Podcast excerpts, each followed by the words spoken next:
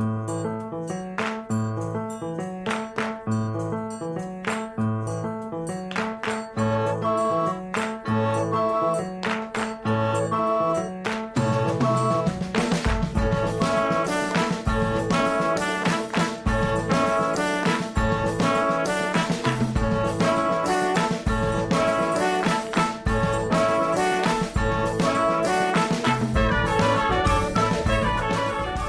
wereld van nu. Maar die scheelt natuurlijk eh, als wereld niet zoveel van, van een poosje geleden. Maar ehm, wat er op het ogenblik dus gaande is op die wereld, activiteiten en eh, het verdelen van ehm, de culturele inzichten rondom die wereld, dat eh, is natuurlijk een, ehm, een spannend tafereel. Hè? En wat bedoelt u met culturele inzichten? Nou ja, eh, kijk, eh, het, eh, de opkomst van Noord-Afrika, het, de, de belangstelling voor andere godsdiensten, het modernisme van Europa als sluitsteen van, hun, van, een, van de culturele periode in de wereldgeschiedenis. Ja. Vindt u dat de wereld steeds gecompliceerder wordt, of niet? Nou ja, dan kan ik moeilijk over oordelen, zo gecompliceerder. Uh, er zijn ook een, uh, een hoop. Uh, ik denk dat door een hoop van de technische gemakken het wel moeilijker wordt om elkaar goed in de ogen te kijken. Hè? De werelddelen ook. Kijk, de, als je ziet wat er uit China in de economische sector op je afkomt en wat daar kan en uh, op wat voor manier dat uh, de mensen die hier uh, tot een bepaald niveau van talent gekomen zijn, in China een rol moeten spelen. En niet alleen cultureel, maar ook economisch. En dan denk je wel eens dat het te snel gezien wordt allemaal en te weinig uh, um, aandacht is voor, uh, voor de wortels van uh, hetgeen wat je dan zo tevoorschijn tovert. Hoe zal de wereld er over 50 jaar uitzien? Ja, dat weet ik niet. Daar rekenen ze wel al mee. Hè? ik heb zelf altijd, als ik zo, laat ik zeggen, in de jaren 70 dacht aan het jaar 2000, dan gedacht van, nou ja, poeh, hè? dan. Hè? Maar als je nu zegt 50 jaar met de zaken die spelen met betrekking tot pensioenen en zo, dan zie je dat er al wel degelijk rekening gehouden wordt met uh, dat. Uh, ouder worden, langer werken, hè, die zaken, die, uh, die spelen allemaal mee met, met een halve eeuw verder. Hè. Ja. Maar ja, Als je voor 50 jaar hier naar buiten kijkt, vanuit uw keukenraam, oh. is dan het uitzicht totaal anders? Dat denk ik wel, ja. Dat denk ik wel hoe kan ik niet zeggen, maar uh, het, het uh, 50 jaar terug uh, was het ook heel anders. Hè? Nicolaas Hendrik Marie Tummers, 83 jaar. Niet voor één gat te vangen. Kunstenaar, docent, architectuurcriticus, publicist en politicus. Een bevlogen utopist. Heerlenaar in hart en nieren. Hij werd er geboren en ging er nooit meer weg. Maar we beginnen in Parijs, in het begin van de jaren 50 studeerde de jonge Tummers een half jaar aan een Parijse kunstacademie. Hoe kijkt hij op die periode terug? Uh, ik uh, reconstrueer er nogal wat van, zal ik maar zeggen. Ik probeer wat her, her, te beleven, vooral ook omdat je op dit moment ziet dat er uh, een, een, een groot gordijn gevallen is tussen de jaren 50, 60 en dit moment. Hè. En dat was de tijd van het existentialisme, van, van Sartre, van Algerije, Vietnam. Bent u in die tijd ook politiek uh, geëngageerd geworden? Ja, uh, een tijd dat uh, Mendes France dus eigenlijk de, de, man van, van, van, Frankrijk van dat moment was. En Camus, een man die zich met Algerije bemoeide. En de, in, in, de wereldgeschiedenis de, de koloniën veranderde Frans Indochina en zulke soort dingen. De, de Jan Ben Phu enzovoort. Uh, maar dat had natuurlijk wel uh, het was ook wel een, een, stuk van het uh, dagelijkse gesprek in het, uh, in het atelier op de Grand Chaumière waar ik zat. Hè. Ja, je, je kon bijna niet politiek afzijdig blijven. Je werd erin meegezogen. Ja, ja, ja, en dat was ook, van, was ook van belang omdat je merkte van uh, wat doe ik hier en waarom doe ik hier en, en, en, en wat zoek ik. Dat had natuurlijk niet alleen te maken met de, het vak en de beperktheden daarvan, maar ook de manier waarop dat, het het wereldbeeld zich demonstreerde in het vak. Hè? Dus er is een Nick Tummers van voor Parijs en een Nick Tummers van na Parijs. Dat wel, ja, dat wel. Daar, uh, dat, uh, dat kon je bij wijze van spreken uh, niet ontwijken. Ik, ik had deelgenomen, ik kom toch even terug, aan een internationale prijsvraag om een monument te maken ergens voor de onbekende politieke gevangenen. Dat was een, eh, een wereldcompetitie waar je vrij op kon inschrijven. En ehm, mijn inzending, had uh, succes daarin. En via de verschillende tranches van selecteren kwam ik in de eindselectie in de Tate Gallery in Londen terecht. En ehm, de man die daar over die zaken ging, was zo aardig om te zeggen: Vind je het leuk om Henry Moore tegen te komen? Die had in de jury gezeten en zo. Nou ja. En daar zei je geen nee tegen? Nee, dat gewoon, gewoon kon, en, maar het kon ook heel aardig, uh, heel, heel, collegiaal. Hij kwam je tegemoet, hij bracht je met de auto naar het station. Je zat uh, middag aan de thee en hij liet zien waar hij actueel mee bezig was. Maar hij vond, naar aanleiding van mijn inzending, dat ik nog eens naar een internationaal opleidingssfeer toe moest kunnen stappen. En dat werd Parijs? En dat werd uh, toen Parijs, toen heette je Bourgier du gouvernement français. En dat, uh, toen stapte ik dus bij Giacometti binnen. En die zei, luister... Dat was toen al een hele beroemde kunstenaar, ja, die zat, die zat, eigenlijk op de grens van armoede en schatrijk worden ja. op dat moment. Beeldhouwer en schilder? Ja. En wat ging u bij Giacometti doen? Nou, ik ging eigenlijk zeggen dat ik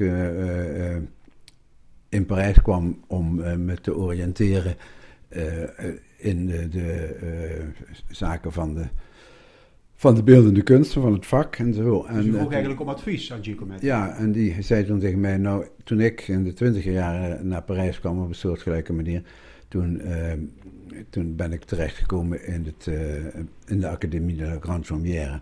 En ik beveel je aan om daar naartoe te gaan. En op uh, gezette tijden, moet je zelf maar zien, met wat je daar uh, gedaan hebt, uh, nog eens bij mij langs te komen. Ja, en dat advies van hem heeft u ook opgevolgd? Ja, ja. ja. Was, u, was u onder de indruk van die ontmoeting met hem? Het was natuurlijk niet voor niks dat ik daarop afging. Het was wel zo dat je, in wat je net al noemde, het tijdsbeeld van de jaren 50, het was een beetje al aflopend, maar je had nog openbare terrasdebatten bij Café de Flore en zo, en Saint-Germain. Uh, maar het was ook wel het bezig zijn met het naoorlogse, bezig zijn met het, je vak en het bestaan en bezig zijn met wat je verder zou kunnen doen met de dingen die je meende te, te moeten gaan doen. Dus sociaal-cultureel zou ik maar zeggen, Even, niet, niet, niet het kluizenaarsbestaan. Weet u nog hoe zijn atelier eruit zag? Zijn? Ja, atelier. Ja, dat was bij wijze van spreken drie keer zo groot als deze keuken. En ik weet nog dat hij doorging met werken, dat was heel opvallend. Maar wel omdat Vera ging ook mee. En die, die vrouw, was u net getrouwd? Ja, en die wou die toen op een, een, soort divanbed wat daar stond zeggen van ga maar zitten.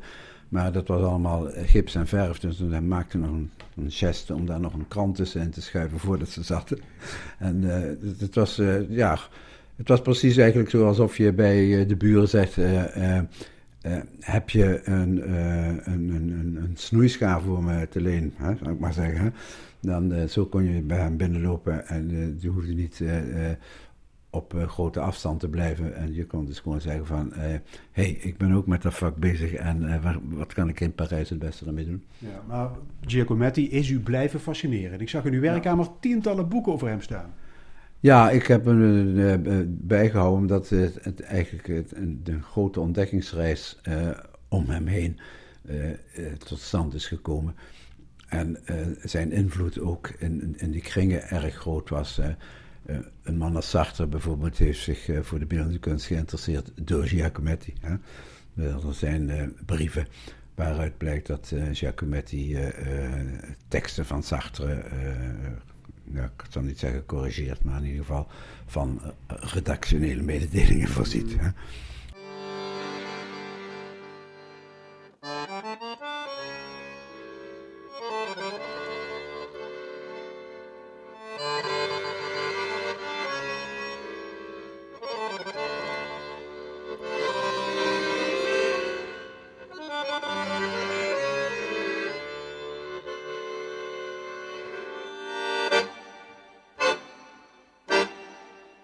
Half jaar was u weer terug in, uh, in Nederland. Uh, wanneer bent u lid geworden van de Partij van de Arbeid? Ik ben lid geworden van de Partij van de Arbeid toen het mandement uitkwam. Toen de bisschoppen zei... Bisschoppelijk mandement van 54? Ja, toen die zei dat je niet mocht, dat je niet naar de varen mocht luisteren, dat je niet van de uh, rode vakbond mocht zijn en noem maar op. Dus het was een daad van protest? Uh, ja, eigenlijk wel. En het, was, het, het, het leek precies op, uh, op de Duitse cultuurkamer, de, de, manier waarop de zaken werden aangepakt op dat moment. Ziende dat er een begin gemaakt was met de afloopdatum van het katholicisme zoals het in Limburg heerste. En, maar in die tijd was Limburg nog een door en door katholieke KVV? KVP-provincie. dus was daar enige lef voor nodig om je aan te sluiten bij de rode? Ja, je werd natuurlijk wel van de stoep afgeduwd hè, op dat moment. Dat was, dat was duidelijk van allerlei kanten. En waarom koos u niet voor de CPN, de Communistische Partij van Nederland? Nou, eh, dat was eigenlijk wel een, een, een aardig uh, zijstraatje nog. Uh, Guido Stassen, waar op het ogenblik een tentoonstelling van gehouden wordt in Valkenburg die hoorden tot de zogenaamde Amsterdamse Limburgers. Een vervelende term, maar zo, zo duiden ze dat groepje nu eenmaal aan. Die kwam hier uit de buurt, uit de Mijnstreek. En uh, die uh, had in de bevrijdingstijd. Um, was die opgepikt om um, loopgraven te maken voor de Duitsers die op terug, terugtrekken waren. En bij dat werk heeft hij uh, uh, een conflict gehad met een van de wachters daarbij. En die hebben hem met een uh, geweerkolf op zijn hartjes geslagen. Dat is een tumor geworden. en hij is vroeg overleden.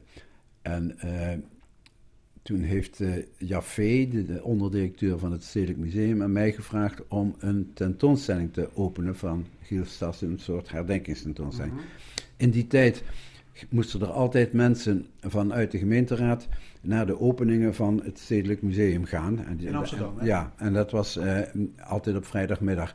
En toen ik mijn verhaal daar gehouden heb, toen kwam er een uh, bekende, Schippers heette die geloof ik, een bekende oude heer al, uh, eh, CPN'er, naar mij toe. En die zegt, denken ze daar in het zuiden allemaal zoals jij? Nou ja, wat kon ik daarop zeggen? Maar dat was vrijdags, maar in de week daarna was Frits Rachtstra met een wethouder van Amsterdam bij mij in Welt aan de Welter 5 waar wij woonden. Ja, Dragstra was trouwens lid van de Tweede Kamer voor de CPN? Ja, of die dat toen al was, weet ik niet. Maar goed. En uh, die uh, kwamen dus echt uh, vragen om me aan te sluiten. Hmm. En ik vond eigenlijk dat er te weinig praktische realiseringskansen zaten voor, voor je denkbeelden in, in de CPN. Dat was eigenlijk nog veel meer terzijde. Ja, ja. u zei niet meteen, de heer communisme wil ik niks mee te oh, maken hebben, de groeten. Ik heb veel met, uh, met samengewerkt en met, uh, met Frits zeker dikwijls en naderhand in, in, het, in het vormingswerk waar ik nog wat gedaan heb ook. En dat, ja, dat werd je natuurlijk ook kwalijk genomen. In 1974 ging Tummers de politiek in. Hij werd lid van zowel provinciale staten als de Eerste Kamer. Hij was van mening dat kunst, politiek en maatschappij onlosmakelijk met elkaar zijn verbonden. Het was de tijd van het kabinet Den Uil, het meest progressieve kabinet ooit. Nick Tummers. Ik kon met Den Uil heel goed opschieten. We waren in zekere zin uh, oude jongens. En uh, dat was eigenlijk gebeurd een heel aardige toestand. De, de karavaan van de verkiezingen, die uh, kwam rond en die kwam ook in, in Heerlen. En die, lui waren dus met die karavaan, die propagandakaravaan, verkiezingskaravaan, een, een dag of tien onderweg. En ik wist dat de Nuil een soort gelijk gezin had als wij. En zij waren dus hier en toen hadden wij een heel eenvoudig trucje een aantal uh, briefkaarten geadresseerd aan ieder van de kinderen en van postzegel voorzien enzovoorts. Dus toen hij uh, op, de, op de markt een speech hield, in de aanloop daar naartoe, zeiden we, uh, zullen we hier even een paar ma opschrijven, dan brengen we ze meteen naar het postkantoor en dan krijgen de kinderen thuis de groeten. Hè? Dat was het. Nou, dat heeft hij zo gewaardeerd dat we eigenlijk heel lang een, ja, een, een kameraadschappelijk begrip voor elkaar hadden. Ja, zijn er overeenkomsten tussen u en Den Uyl? Uh, nou ja, of dat zo precies uh, zo moet uh, noemen, maar, maar we konden ze... Nou ja, allebei idealistisch, allebei ja, liefhebber van kunst. Dat we hier kwamen, dat ze hier kwamen en de tijd dat het Vasco-probleem liep. Dat was dus die... Uh, die grote bouwmaatschappij die failliet is gegaan in de jaren 60. Ja, ja en, en daar, daar, hoe dat eigenlijk opgeknapt moest worden, zou die op een avond bij een van de kopstukken, wanneer zou dat besproken worden. En toen dat gesprek moest beginnen, toen zei hij, oh, laten we eerst nog even met Nico van New Babylon constant praten. Zeg, voordat we ons uh, aan die andere dingen geven. Dus op een dergelijke manier uh, gingen we uh, met, met, met, elkaar om. Ja, het was ook een intellectueel, een denker. Ja, ja, ja dat is veel, veel breder denkbeeld. Hij was ook de man die zei, in een gesprek wat ik met hem had, zo van... Wat moeten we doen als we veroverd hebben waar we ons voor inzetten? Dus hij, had dat idee van die maatschappij. Hè? Hoe zal die eruit zien en wat doen we dan? Dat was eigenlijk een soort uh, voorbereiding van de kritische vraag.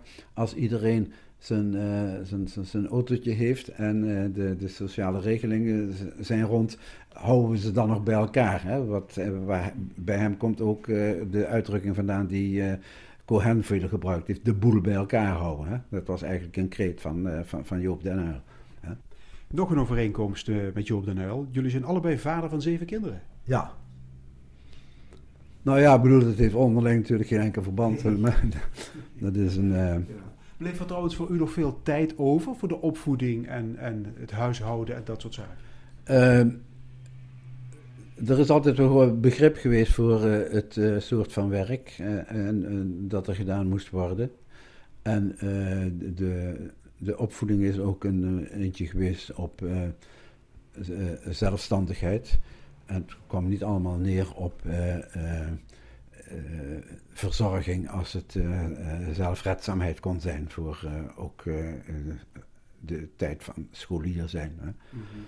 En ik denk dat ze op een aardige plek allemaal voort kunnen zetten waar we mee bezig zijn. Ze zijn allemaal goed terechtgekomen. Wat vond u eigenlijk van het vaderschap? Van het vaderschap. Ja. Uh, het vaderschap was een, een, wel een punt, eh, zal ik maar zeggen, bij het kennismaken met mijn vrouw, die uit een gezin kwam, wat groot was en waarvan we zeiden, nou ja... Ze komen de gezin met, met 14 kinderen, geloof ik, hè? Zou men honger lijden om een mondje meer, stond er op een of ander uh, sierbord uh, in, het, uh, in, in, in, de huiskamer. En dat, dat kon best de helft zijn, bij spreken. Nick Tummers heeft zich altijd bezig gehouden met de mijnindustrie. Niet verwonderlijk, want de mijnen waren op sociaal-economisch, cultureel en ruimtelijk gebied decennia lang de dominante factor. We komen te praten over de herstructurering die Zuid-Limburg na de mijnsluiting alweer bovenop moest helpen.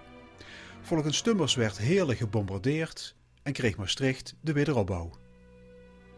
Ja, dat heb ik uh, dikwijls gezegd. Uh, de, medische faculteit, want de universiteit begon niet direct als universiteit, maar de medische faculteit, die, uh, ja, die had een, uh, een prima uh, laboratorium in het nieuwe ziekenhuis wat in Heerlen gebouwd werd.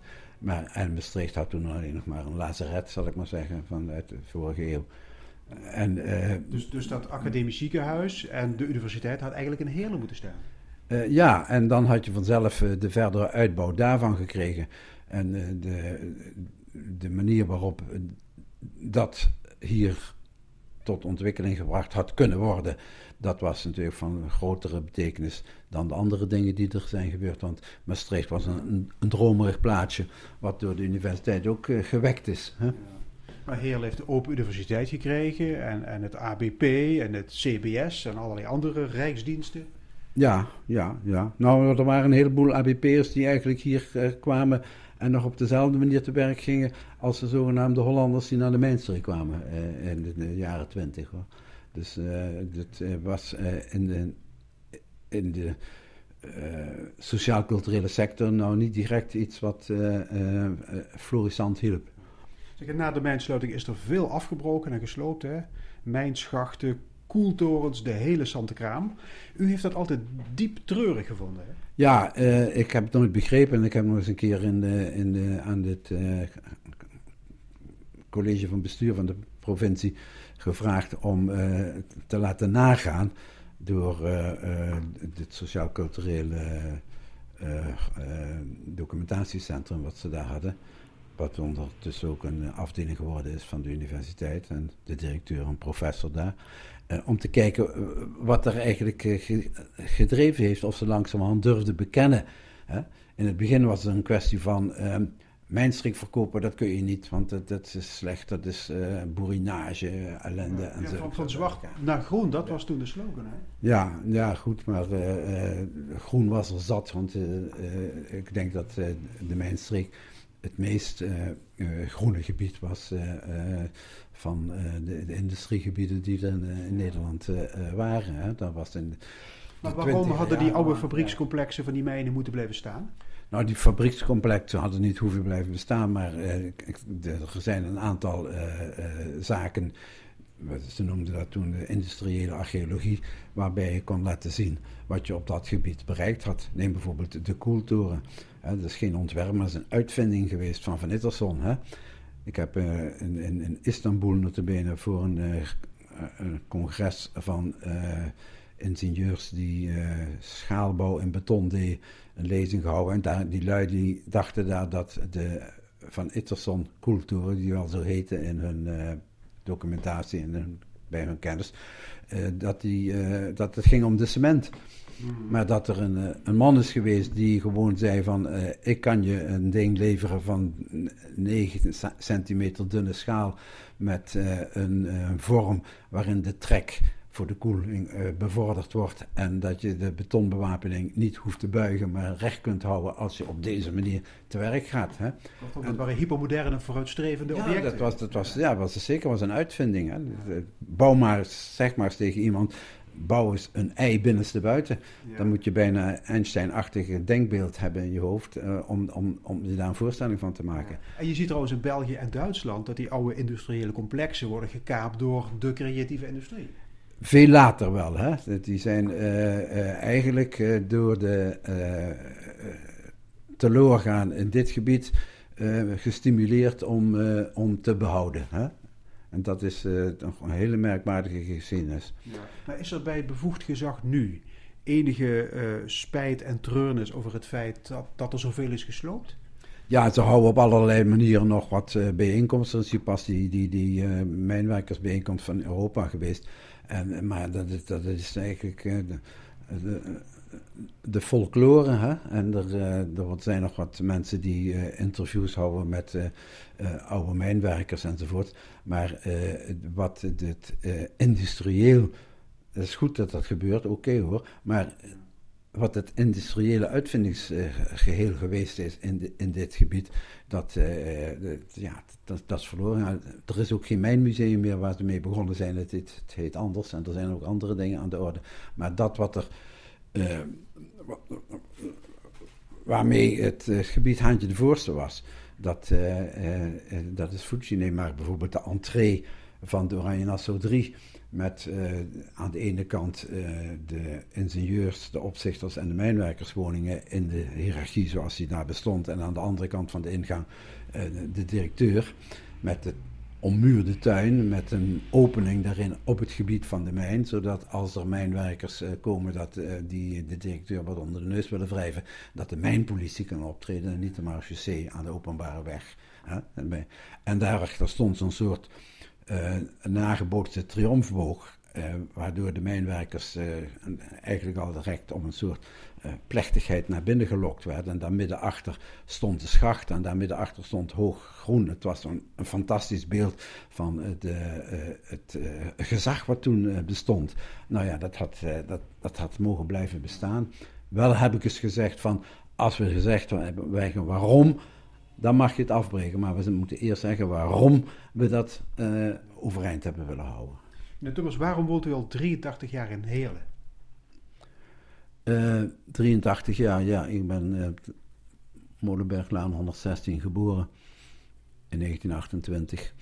Maar toen wij uit Parijs terugkwamen, Vera en ik, toen uh, was dat nog in het Heerlen waar je andere verwachtingen van had dan eh, die later daar aan de orde kwamen. Burgemeester van Gruntven. Uh, ja, maar, wat heeft Heerlen wat, wat andere Limburgse of Nederlandse gemeenten of steden niet hebben?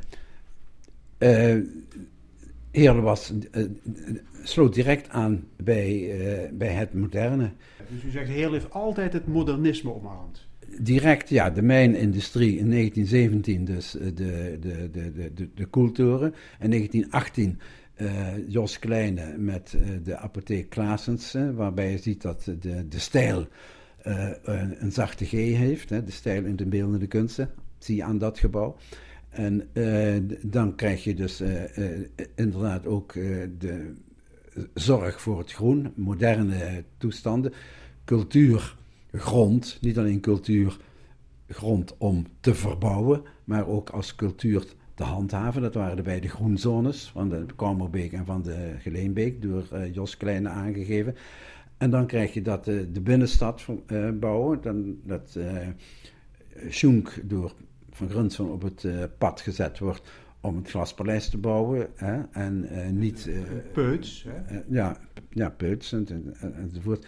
Dus toen wij hier terugkwamen, dachten wij dat voor onze visie hier nog wel een, een klimaat zat. Maar na een tijdje dat we hier gevestigd waren, uh, merkten we dus ook dat je met de, de trein makkelijk nog naar een bijeenkomst kunt gaan in Rotterdam en in Amsterdam.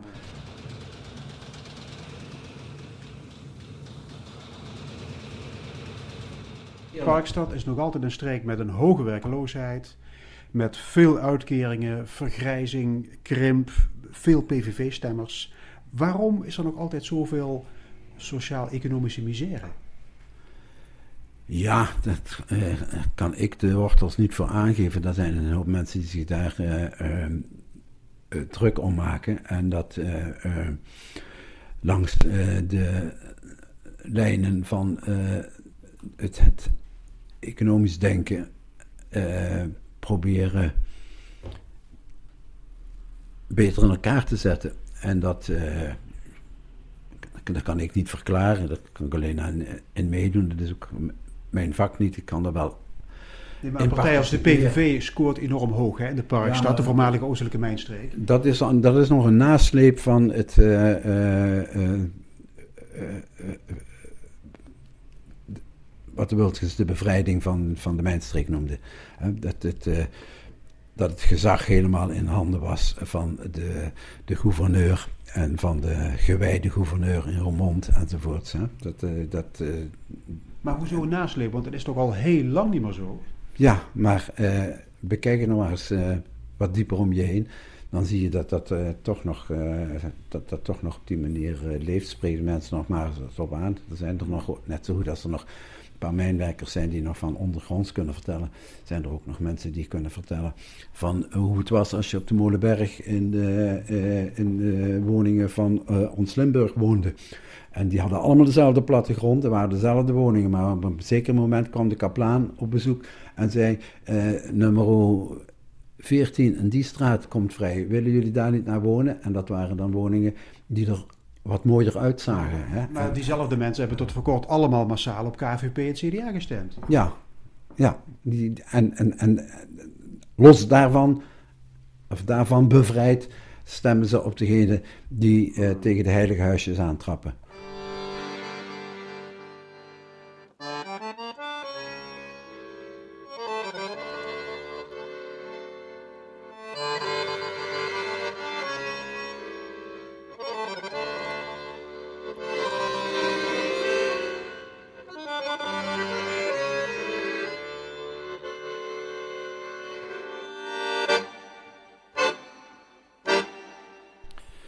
Himmelreich, ik ben sinds een jaar of vier uh, conservator van de kunstcollectie bij de provincie Limburg. Dus mijn werkplek is vooral het gouvernement aan de Maas.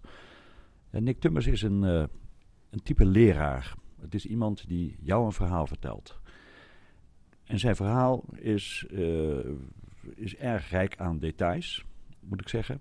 En het is ook niet moeilijk om te vatten, of niet makkelijk om te vatten, wat hij nou eigenlijk precies is ik zeg een leraar, maar dat komt omdat hij altijd een verhaal vertelt. In oorsprong was het een beeldhouwer. Uh, opgeleid hier aan de Stadsacademie in Maastricht, of de Kunstnijverheidsschool, onder Charles Vos, belangrijk leraar. Maar daar is iets heel typisch met, met hem gebeurd, ergens in zijn hoofd. Hij ging kijken in welke context hij eigenlijk beelden maakte. En dat is natuurlijk een. Uh, daarmee opende hij eigenlijk een soort van doosbrand van Pandora, moet ik haar zeggen. Omdat hij ook ging kijken van ja, waar, uh, waar is zo'n kunstenaar mee bezig? En wie bepaalt nu eigenlijk wat ik mag doen als kunstenaar? Nou, dat was in dat geval vaak de architect. Was het niet Boosten, dan was het wel Peuts, met name in Heerlen natuurlijk. En, uh, en het was natuurlijk de kerk die bepaalde wat het onderwerp moest zijn en waaraan dat allemaal moest voldoen. Nou, hij heeft zich geprobeerd, heeft geprobeerd zich daarvan los te maken. Maar op het moment dat je dus verder kijkt naar die omgeving van waar binnen je bezig bent, dan ben je eigenlijk aan het beschouwen. En dat doet hij met name. Wat, uh, wat is zijn verdienste? Wat hebben we aan hem te danken? Nou, heel concreet. Um, we hebben de Stichting Kunst en Openbare Ruimte in Amsterdam. Die is gevestigd in Amsterdam. En uh, dat is ooit door Nick Tummers uh, opgericht. Met geld van de overheid. Uh, om kunstopdrachten in de openbare ruimte te begeleiden. Daarnaast het Nederlands Architectuurinstituut in Rotterdam dat zal menigeen verbazen, maar uh, ik heb al eerder aangegeven dat hij een, grote belangstelling had voor de architectuur en voor de stedelijke omgeving waarin een kunstenaar werkt, de sociale context ook. En hij was altijd een, een zeer gedreven lid van een, een vriendenclub dat zich sterk maakt voor de oprichting van een architectuurmuseum of architectuurinstituut. Het werd het architectuurinstituut, dat ook nog gebouwd is door een Limburgse jong, uh, Jo Koenen. En hij is bedenker en maker van het project Eurostad. Wat is dat? Ja, als kunstenaar, uh, kijk, een, een, een, beeldhouwer heeft hij op zich niet zo heel veel uh, gemaakt. Een aantal stukken zijn wel bekend van hem. Maar hij heeft, kijk, je kunt ook andere sculpturen maken, namelijk bedenken. Als een concept dat dus eigenlijk op papier blijft bestaan. hij heeft uh, dat Eurostad ontwikkeld als een, uh, een, een utopie voor het nieuwe Europa. Zoals dat eind jaren 50 werd bepaald in het Verdrag van Rome. Uh, de ontstaan van de Europese Economische Gemeenschap. Op grond van de EGKS, Europese Gemeenschap van Kolen en Staal dat moet je altijd goed onthouden als je met uh, Nick Tummers te maken hebt. Want dat, die ontwikkeling is erg belangrijk voor hem. Dus niet alleen die Europese ontwikkeling, het Europese gedachtegoed, maar ook juist dat industriële. Want vergeet niet. De, de kolenbekkens. En, maar waar begint en waar eindigt Eurostad? Dat, dat begint eigenlijk in Heerlen. En dat eindigt daar waar Europa ophoudt. En dat is nogal een. een, een, een, een uh, daarvan zijn de grenzen nooit helemaal duidelijk getrokken. Van waar Europa uh, precies ophoudt. Ja, hij heeft een driehoek getrokken tussen verschillende kolenbekkens, toch? Ja, in eerste instantie heeft hij een, een driehoek getrokken tussen het Roergebied, Lille en, het, en, en, en de Saar. Van daaruit, als je middellijnen trekt naar binnen toe, dan kom je uiteindelijk in het middelpunt uit. En dat is in feite de driehoek tussen Aken, Luik en zeg maar Vliegveld Beek. Tegenwoordig Maastricht-Aken Airport. En daar middenin zit Heerlen als regionaal uh, uh, mijncentrum. Maar is dit een politiek statement of is dit een werk van de verbeelding? Het is allebei. Je moet je voorstellen dat in de jaren... Eigenlijk een typisch Tummers kunstwerk. Het is een echt Tummers kunstwerk. Dat mag je met recht zeggen. Maar het heeft ook te maken met de, met de tijd ook wel. In de jaren 50 daar had je utopisten zoals Constant, die hij overigens erg goed kende. Hij was ook actief in uh, dezelfde club kunstenaars en architecten. Allemaal uh, mensen die bezig waren met een nieuwe samenleving. Uh, absolute idealisten. waar dus ook Constant toe behoorde. En hij was een, is ook een tijd lang ook daarvan voorzitter geweest. En hij raakte natuurlijk ook helemaal bevlogen door die, door die wereld daar heeft hij, uh, dus het is een, uh, ook een politiek statement. Het is ook vrij een, een, een tamelijk socialistisch geïnspireerd idee, namelijk om die verbindingspunten in die driehoeken, daar waren ook de bestuurscentra. En dat is natuurlijk wel heel wat anders dan wanneer je één plek aanwijst, zoals Brussel bijvoorbeeld, als Europese hoofdstad. In dit geval zou dat bestuur dus verdeeld zijn over dat hele netwerk dat je uitspreidt over Europa. Met Heerlen als uh, middelpunt vliedende kracht. Uiteraard, want uh, uh, Heerlen, schoolstraat nummer 1, daar waar Nick Tummers woont, is wel het centrum natuurlijk van dit idee. Stel voor dat je wafel staat te bakken. Je hebt daar zo'n ding liggen waar de vorm in bepaald is aan beide kanten van het wafelijzer. En op het aanrecht liggen een aantal kluitjes deeg. En kluitjes deeg, dat zijn de mensen. En die vorm in het wafelijzer, dat is de vorm van de plattegrond van je woning, de vorm van de gevel en de vorm van je wijk, plattegrond. Nou, ieder mens gaat in dat wafelijzer, ieder kluitje deeg gaat erin en krijgt het stempel opgedrukt wat in dat wafelijzer zit. Het extraatje wat in dat kluitje deeg nog zat en wat je bij dat wafelbakken eruit perst, dat wordt onmiddellijk afgebroken, anders passen de wafels niet in de bus. Nou, die bus, dat is de torenflat. En die wafel, dat zijn diezelfde typen die we overal formeren in diezelfde huizen. En uh, daarmee doden we alle imaginatie van de mensen, alle mogelijkheid van verbeeldingskracht, alle creativiteit. En uh, dan hou je van die mensen over die zeggen: het zal altijd wel zo blijven, want het is altijd zo geweest. En dat is funest. Uit het archief van ROZ L1, een opname uit 1971, de oudste die ik van Nick Dummers kon vinden. Hij was toen 43 jaar. Nu is hij 83. Wordt het geen tijd voor zijn memoires? Ja, dan moet je, uh, dan moet je ook de, de, de, de, de, de, middelen voor hebben. hebben. Dan moet je ook kunnen zeggen van uh, ik ga in Ubersberg in een stil café zitten en schrijf iedere dag. Hè? En ik word er naartoe gebracht en, en, en opgehaald. Hè? En dat is niet zo makkelijk hoor. Ik ben een paar jaar geleden naar eh, Bonaire gegaan en daar heb ik de Nel Kerkhoven geïnterviewd. Daar heb ik nog een hoop bandjes van liggen. Nel was precies in de tijd van Nieuw Babylon de partner van Constant. En van het eerste. Babylon is een project van de kunstenaar Constant. De stad van de, van de toekomst, hè? De, de gemeenschap van de toekomst ook. En, en er zit een belangrijk element in, namelijk van uh, uh, arbeid en niet-arbeid. En dat is nu natuurlijk toch nog een actueel gezin. De mensen moeten eigenlijk uh, in, de, in, de, economie van de cultuur snappen dat er arbeid is en vrije tijd, zogenaamd. Dus niet-arbeidstijd. En dat dat in een structuur gezet moet worden. Waar de economen waarschijnlijk de oplossing voor hebben, ik niet, maar ik kan er alleen maar op wijzen. Maar met andere woorden, zo'n boek schrijven kost me veel te veel tijd, heb ik, heb ik geen zin in. Ja, en ik werk verder niet met een, met een computer. Dus nee, ik zag nu werken aan maar geen computer, ook nee, geen laptop. Ik, ik werk paleotechnisch, dus ik schrijf en ik schrijf ook een brief en, en zend geen, geen mailtjes uit. Hè? En, want dat is ook een stuk uh, stuk uh, communicatievervlakking. Aan de ene kant. Uh, en twitteren doet u al helemaal niet, zeker? Aan de ene kant pusht het de communicatie, aan de andere tijd zuigt het de inhoud en de communicatie weg.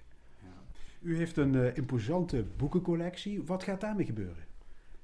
Er is interesse, en dat is wel een aardig project, voor die ehm, architectuurfaculteit die aan de universiteit verbonden wordt, om die dat complex over te nemen. Dat is niet zomaar een boekencollectie, maar dat is een, een van beeldende kunst, politiek en architectuur, die tekenend is voor de tweede helft van de 20e eeuw. Ja, maar volgens mij bent u nog heel gezond van lijf en leden, dus dat gaat nog wel even duren. Uh, nou ja, je weet niet wat er gebeurt. Er rijden hier geen trams, dus een, een, ongeluk zal er niet zo gauw gebeuren. Ik rij ook geen auto. Maar je, je, weet niet wanneer de de wind zo waait dat de lamp uitwaait. Maar hoe voelt u zich qua gezondheid? Oh ja, ik ben, ben, best in staat om nog het een en ander te doen. En er zijn nog altijd mensen die dat interessant genoeg worden. Bijvoorbeeld L1 vinden het interessant genoeg om met mij te praten. Is dat, ja. wordt u opstandiger met, met de jaren of juist milder? in sommige punten dien je te bezien hoe je opstandiger kunt worden.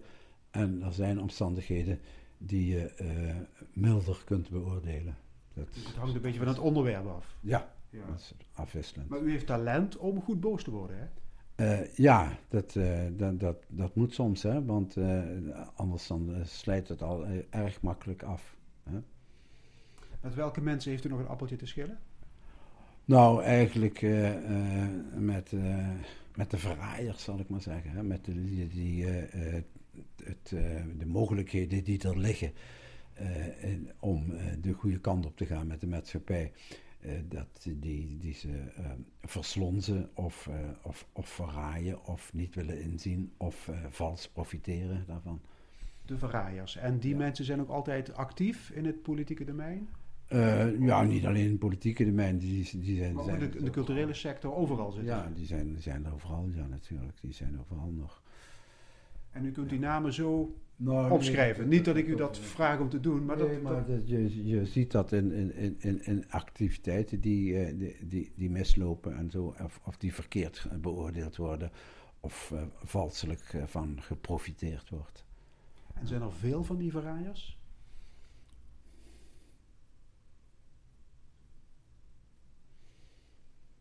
Te veel om het ritme van de geschiedenis een juiste gang te laten gaan. Tot slot, meneer Thomas, ik heb u gevraagd om een haiku te schrijven. Dat is een uh, drieregelig gedicht met vijf, zeven en vijf lettergrepen. Ja. Wat is het geworden? Uh, de eerste vijf zijn het ruimtelijk verband. En dan de volgende zeven van voelend oog en ziende hand. Beeld nieuwe omstand. Omstand is dus de omgeving. Uh, van, van de, waarbinnen je zit, de, ambiance zou je kunnen zeggen. Dus in feite. En het, Lees nog eens één keer helemaal. Ja, en dan mag opvallen dat, uh, wat niet altijd gebeurt, dat hier uh, een rijm in zit. Het ruimtelijk verband van voelend oog, ziende hand, beeld met dt, nieuwe omstand.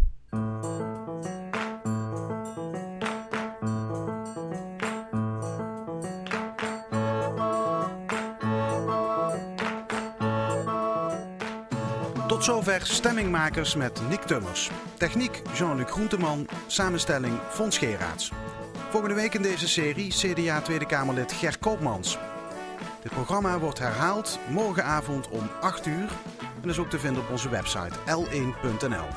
Tot 12 uur muziek en ik wens u nog een mooie zondag.